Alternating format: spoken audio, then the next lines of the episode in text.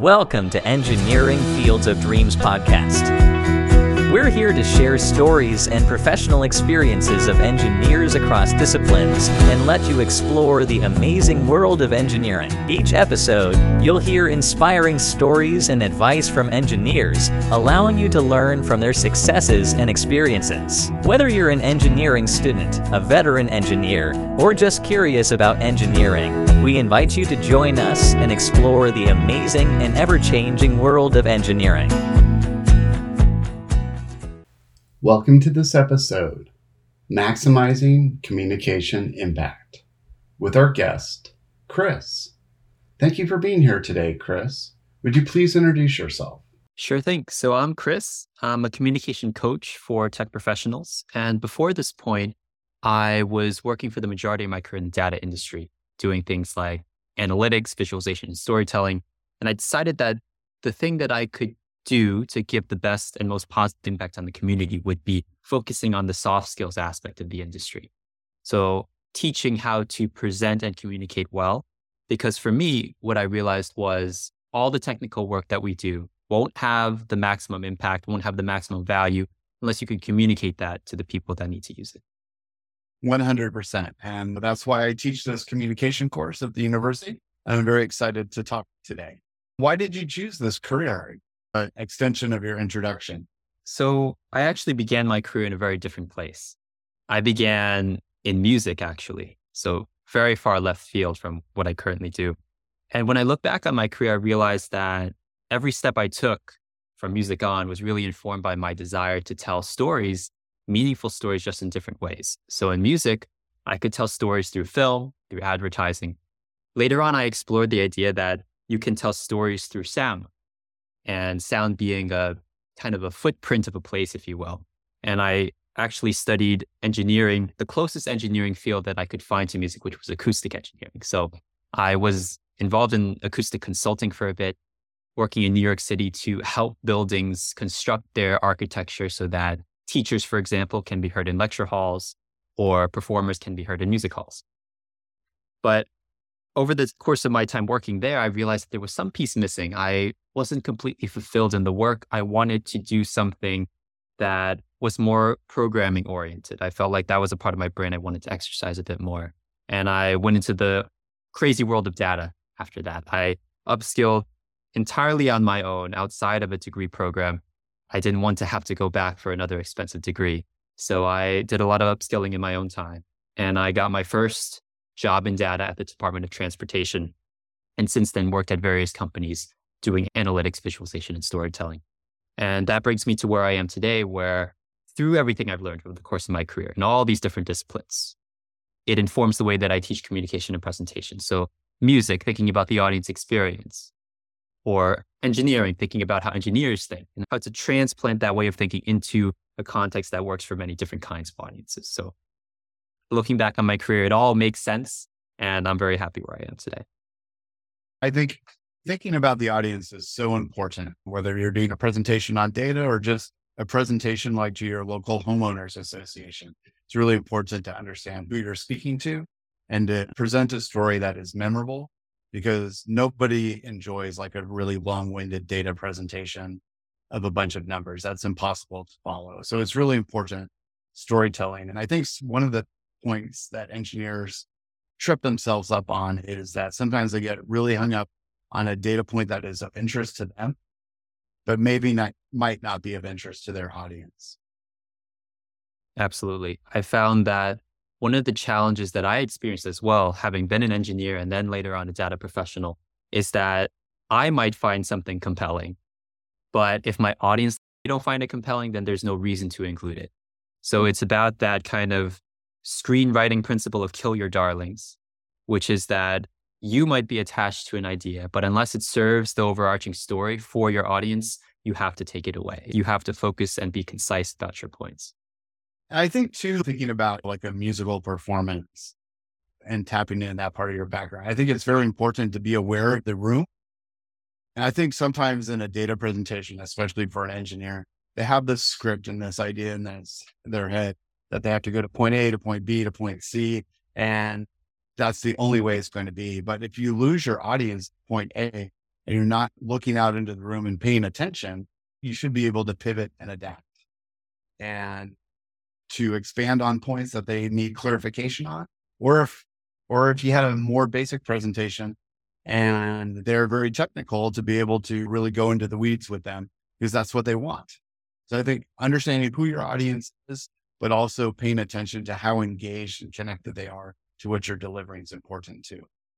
Absolutely.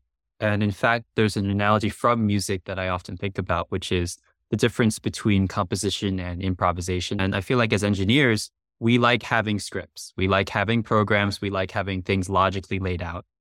But the truth and reality of presentation is that you have to allow a degree of improvisation to it. Because as you noted very well, it's if the audience isn't mm-hmm. responding to something, you need to hone in a little more to that point. If they want you to go in a different direction, they're more curious about that, you have to go in that direction. So it's about freeing yourself from feeling like you need to know every single word you need to say and rather knowing your material inside out so you can just talk freely and naturally through it. I think talking freely and naturally is something that sometimes engineers get hung up on.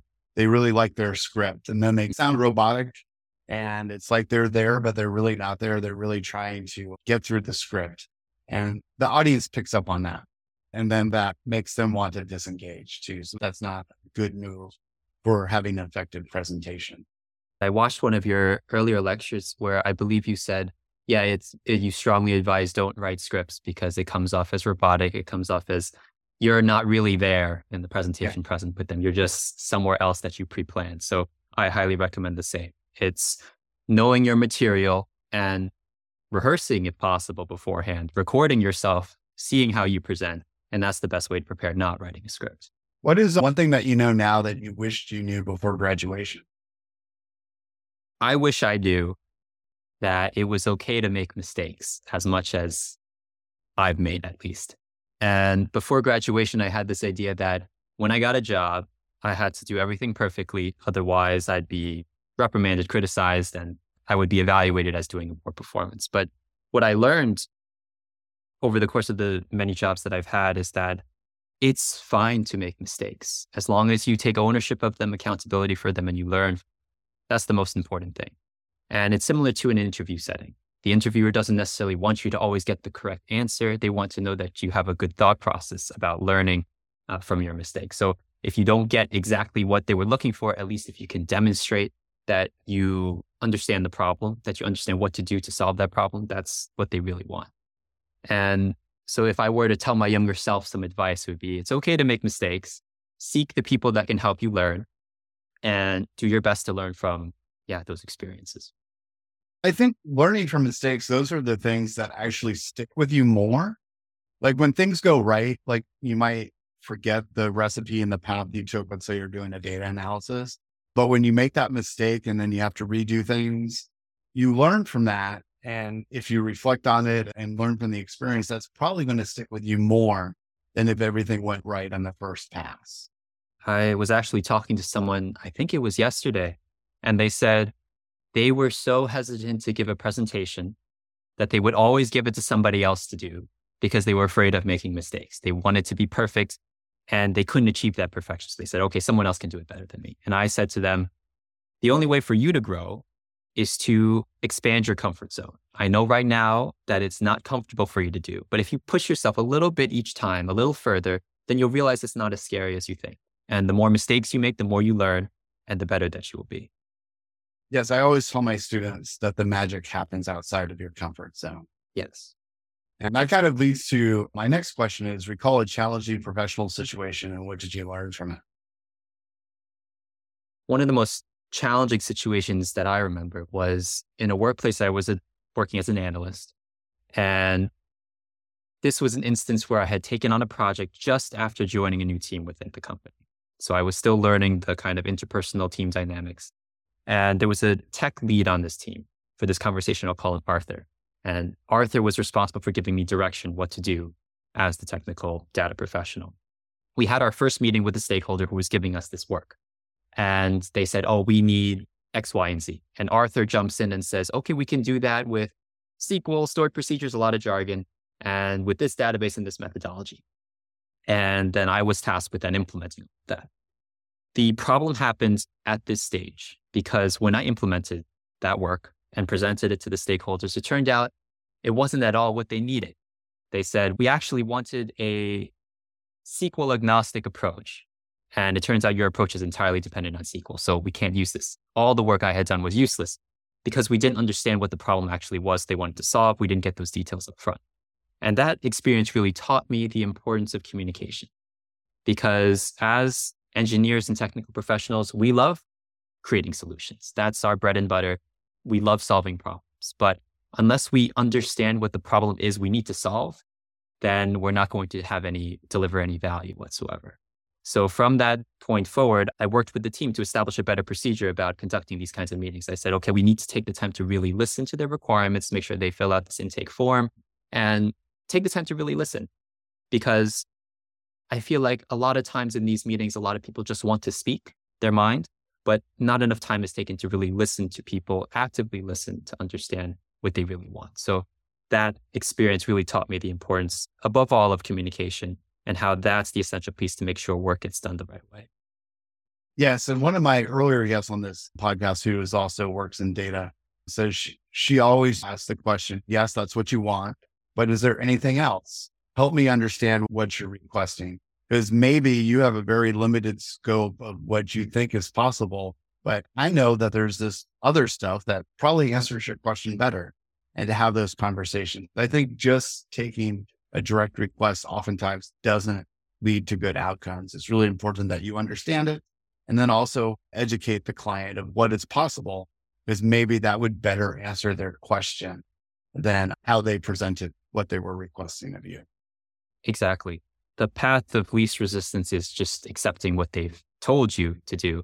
But what's harder, but actually more rewarding, is challenging that and seeing what the actual problem might really be.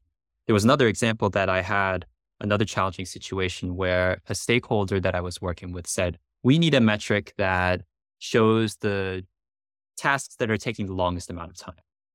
And I took that step further and I said, What do you need that for? And they said, we want to figure out what tasks have the most issues. And they figured that if it takes more time, it had more issues. And I said, because I understood the data set, I had analyzed it beforehand, I said, that might be problematic because some tasks might take a longer time just because they're processing more data. So what you really need is a different kind of metric that takes time into account, that takes the volume of data processed into account, not just the time.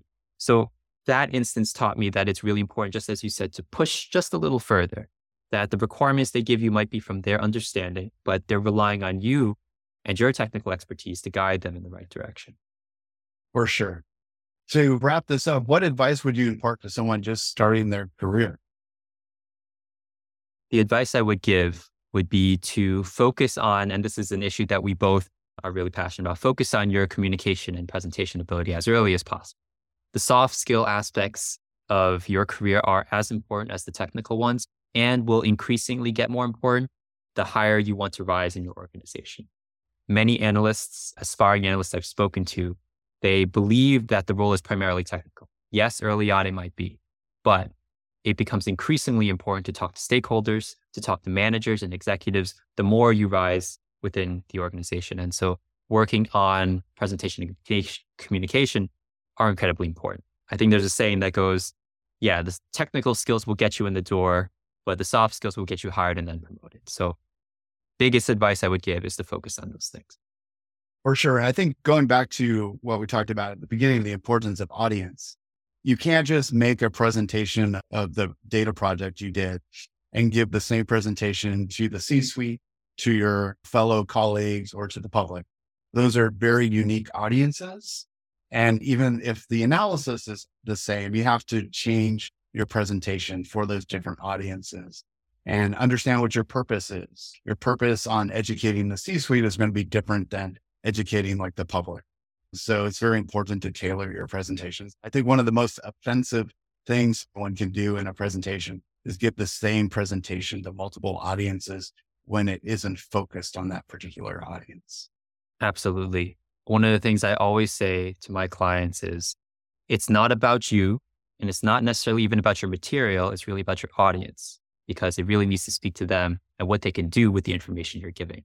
So if you have a data analysis, you have to give a tailored version to the C suite that addresses maybe higher level metrics. If you're talking to finance about that analysis, you need to focus on finance metrics and terminology. If you're talking to marketing, you need to focus on marketing metrics and terminology. So every single time you need to think about your audience, not just about yourself and your material, but this has been a wonderful conversation with you today, Chris. And thank you so much for being on the podcast. Likewise, Matt. Thanks so much for the opportunity.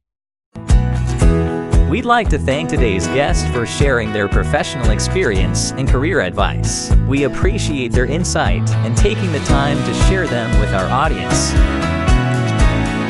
To you, the listener, thank you for joining us on this journey and exploring the ever evolving world of engineering. We hope we've inspired you to pursue your dreams and ambitions. Let us know if there are topics or fields you'd like to hear more about. Until next time, we wish you the best of luck on your engineering journey.